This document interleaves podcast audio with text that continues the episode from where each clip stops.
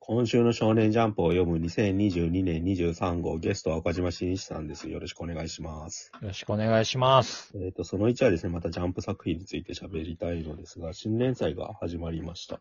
はい。えーとすごいスマホという漫画です。はいはい。作者が、まあ作画と原作に分かれていて、はい。えー原作富澤弘樹さん。はい。えこれはなんか、ヤンマガとかはい。で出た人でしたっけでなんか原作もの多数手掛けてますよね。そうですね。でも自分で作画もあしてる。両方やってる作品もあって、ヤンマガの戦火の彼女とー。うんかやってたみたいな人ですね。うんうん。なんか、両方できるのかな。まあただなんか戦火の彼女とか見ると絵柄がちょっとそうですねな。んていうか、青年漫画というか、うんなんか人物がちょっと変な、うんなん だろうって感じですね。わかでるえっ、と、作、はいはい、作画の人が飛騨の健太郎で、これは前にジャンプで自我っていう怪獣漫画連載してた人ですね。うん。はい。の二人の組み合わせ。うん。結構絵柄が自我の時と比べると、かなりポップな感じというか、はいはいはい。可愛い感じになって、そうですね。読みうんやす読みやすいですよね。うんで、また、物語としてはなんか、まあ、タイトルの通りというか、まあ、最初に書いたんだけど、Google Google っていうススマホがあって、なんか地球上に存在する全ての情報を検索できる新しいタイプのアプリですって書いてあるっていうん。う。で、なんかその、なんで、なんだろうね、その、むなんか、テトリンとか昔あったじゃないですか。なんかその、はいはい。あのくらいのサイズの、なんかゲームウォッチ感っていうか、うん。あるスマホで、検索しかできないスマホで、うんなんかそのいろんな事件を解決していくみたいな話になりそうっていう。うんで、主人公はなんか弟が行方不明になったゆ事件がなんか起きてて、子供の頃に。はい、未解決のまんまっていう。それがなんか今ここ高校1年生っていう設定で、なんかちょっと無気優秀なんだけど無気力になってるっていう。うん、そんな彼がなんか偶然見つけ、なんかその、カバンの中に入入れられてたスマホを使って、まず最初に、なんか監禁事件みたいなのを解決するっていう。これなんか情報を絞り込んでいく過程が割とエンタメ的に描かれてるって感じですよね。そうですね。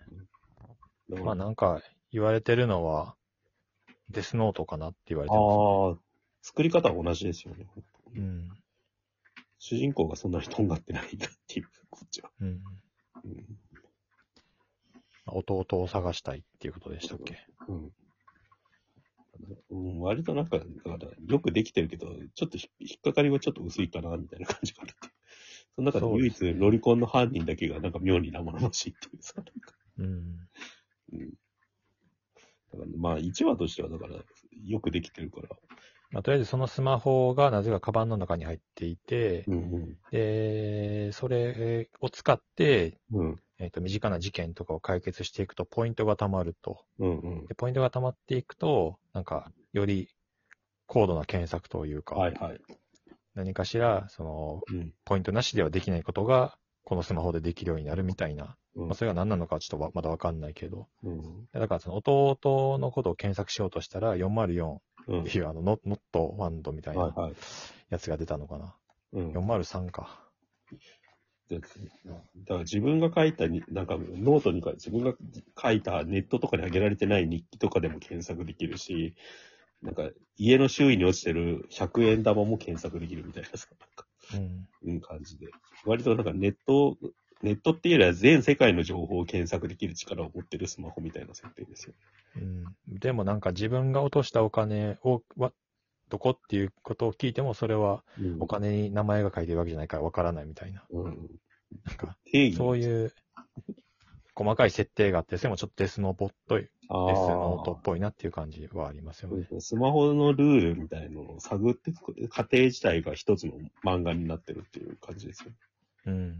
うん。まあ、結構アイデア一発だから、どう転がるかですよね。うん。一話の感じは。うん。ジグってどんな漫画でした怪獣漫画ですよね。なんか怪獣漫画ですね。記憶になんかちょっとうすらぼんやりしてんだけど。なんか、まあ、デビルマン的なやつじゃなかったでしたっけシン・ゴジラが流行ったから作ったのかなって感じだったっていうか。怪獣に変身するようなやつじゃなかったでしたああっ、巨大怪獣ものけうん。うん。だから今日浮いてはいたけど、記憶作だったことは確かなんですよね。俺は割と好きな方だったから、うんなんか連載続いてほしかったですけどね、今のジャンプなら全然続いてそうな気はしあますけど。あ、そうですね。ジャンプラならもっといけそうっていうか。うん。うん。全然やってておかしくなかったって思ってますけどね。なるほどね。はい。うん、結構残酷な感じではありましたね。ああ、うん。まあでも原作がそうだったのかなっていう感じはするし、うん。この人の資質ではない気は。ああ、そっか。作画と原作が分かれてますからね。うん。うん、どうなんだど、どうなんでしょうね、これ。え、でも俺結構楽しく読んでるというか。タイムパラドックス、ゴーストライターの匂いがちょっとしますけど。 ああ、終わっちゃうのかなって。うん、うん。どう転がすかというか、デスノートもやっぱさ、あの、なんか死神のノートアイデア、のアイデア一発だとやっぱ弱かったからこそ L とか出してきてさ、知略性に変えてったわけじゃないですか。うんあと。主人公をすごい行っちゃってる主人公少年に、天才少年にしちゃうとかさ。うん。そういうケレミが今んとこないですからね。なんかもう一つのすごいスマホを持った、そうそうそう。グ悪いことするーやつ。グーグルじゃなくて、なんなんあす、かあ、アッププーとかそういうやつなん か。 Amazon アッププーとかそういうやつなんか。ツイッターみたいなガやーつ。ファ的なやつ。ガーファの具現化って考えると面白いですね。なんかその、ああ。技能バトルという。四天王とか5人。うんうんうんうん。 マイクロソフトとアップルとアマゾン、フェイスブックが出てくるっていう。戦うんですか。うん うん。どう戦うアマ、アマゾンはやっぱ何でも買い物できるっていうああ、やつですか。買い買い物の略歴が全部見れるっていう。はい。そう、Facebook、Twitter の戦いとか難しそうですね。ツイッターはなんかわかんない です。ツイッターそんな強くなさ そう。うん。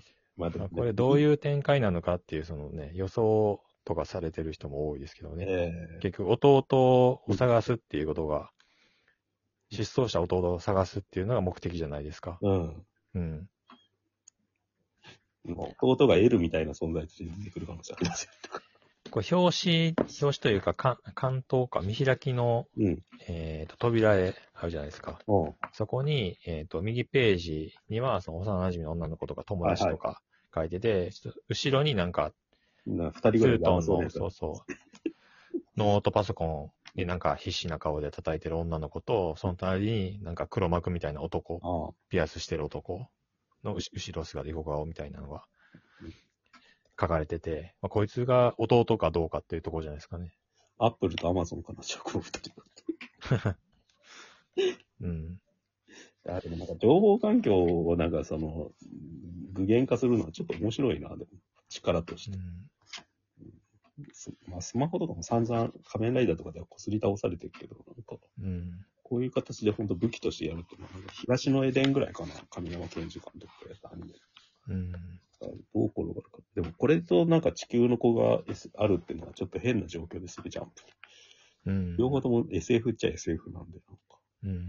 しかもなんか、その、めちゃくちゃ、な、ななんて、ドクターストーンみたいに作り込んだタイプじゃないっていうか。うん。うんでもなんかこのすごいスマホをはい。えっ、と、表紙の絵見ると、うんなんか画面にアプリが何個か表示されてるみたいな、はいはいはい。なってるから、他のアプリも使えるんじゃないですか。なんか LINE っぽいアプリもありますよ。なんだ、LINE っぽいアプリは何に使うんだ人間、あらゆる人間にテレパシーを送るみたいな感じなんだ。 なんかけ検索しかできないスマホじゃないんじゃないですかね。あなアんプかリがで増きえるてっくるのぽいか。。うん。それはあり得るね。でもあんまり広げると逆になんか、何でもありになっちゃうからね。そうですね。うん。こんぐらいの限定された始まり方はいいなって思いますよ。うん。なんか検索しかできないと、なんか、老人用のスマホみたいな感じがします うよ。ん。機械、機能限定。はうん。い、絵柄、キャラクターはみんな可愛いし、いいと思いますけどね。うんうんうん。同人芝居するんじゃないですか。そう、人種前か。うん。はどのくらいすのやんのかなって思うかな。い。まあ、いつまでも続けるタイプの漫画じゃないでしょうね。うん、10巻ぐらいで綺麗にまとまるといい漫画になりそうなタイプの作うんうんまあなんかでも、うんどうなんでしょうね。もっとこう新連載とかが、全然枠が空いてると思うんで、今までの品。ちょっと時間あるから、だから今のジャンプの現状とつなげて喋りたいですよね。だかはい。らなんかかんそいきなり端末の方見ちゃうんだけどさ、なんか、は本当に今回読み切りが2個載ってるとかさ、なんか、い。はい。すごい、なんでしょうね、スカスカな状況というか、うん。端末もほとんど固定だし、なんか、うん。なん何週間前かやってた時はどういう動きがあるのかって予測するのが楽しかったんだけど、今って本当に動きがなくなっちゃいましたね。そういうのってうん。このまま行くのかなっていうさ。そうですね。一応でも、来週、あの、筒井大志先生、うん、ぼ僕弁の人ですけど、の読み切りが載りますね。うん、うん。でもこれも読み切りなんだよね。なんかうん。読み切りが続くって感じになってる。でも、これぐらいの、なんていうんですかね、先生、うん、中堅どころっていうか、何人かいるはずなんで、うん、うん。帰ってくるかもしれないですよ、その話ははいはい少し先に。うん、 富樫のことはもう期待してないですけど。期待してないんだ。はい。まあ、もうね、もう3年ぐらい経ったんでしたっけ。えー、いつなんだろう、最後。2018とかじゃなかったっけネームは、10話分のネームはできていますみたいなこと言ってたのに。ああ、もう使わねえのかな。ネームはできたけど作画はしないよってことです。せめてコミックスにしてくんねえかな、収録分のやつ。うんまあ、小粒感が否めないですよね。 うやっん。ぱり。まあ、その分、ジャンプラであやとらを読めるんです けど。ジャンプラが素晴らしいですね。まあね。うんこんな感じですか。とりあえず、はい。その2に続きます。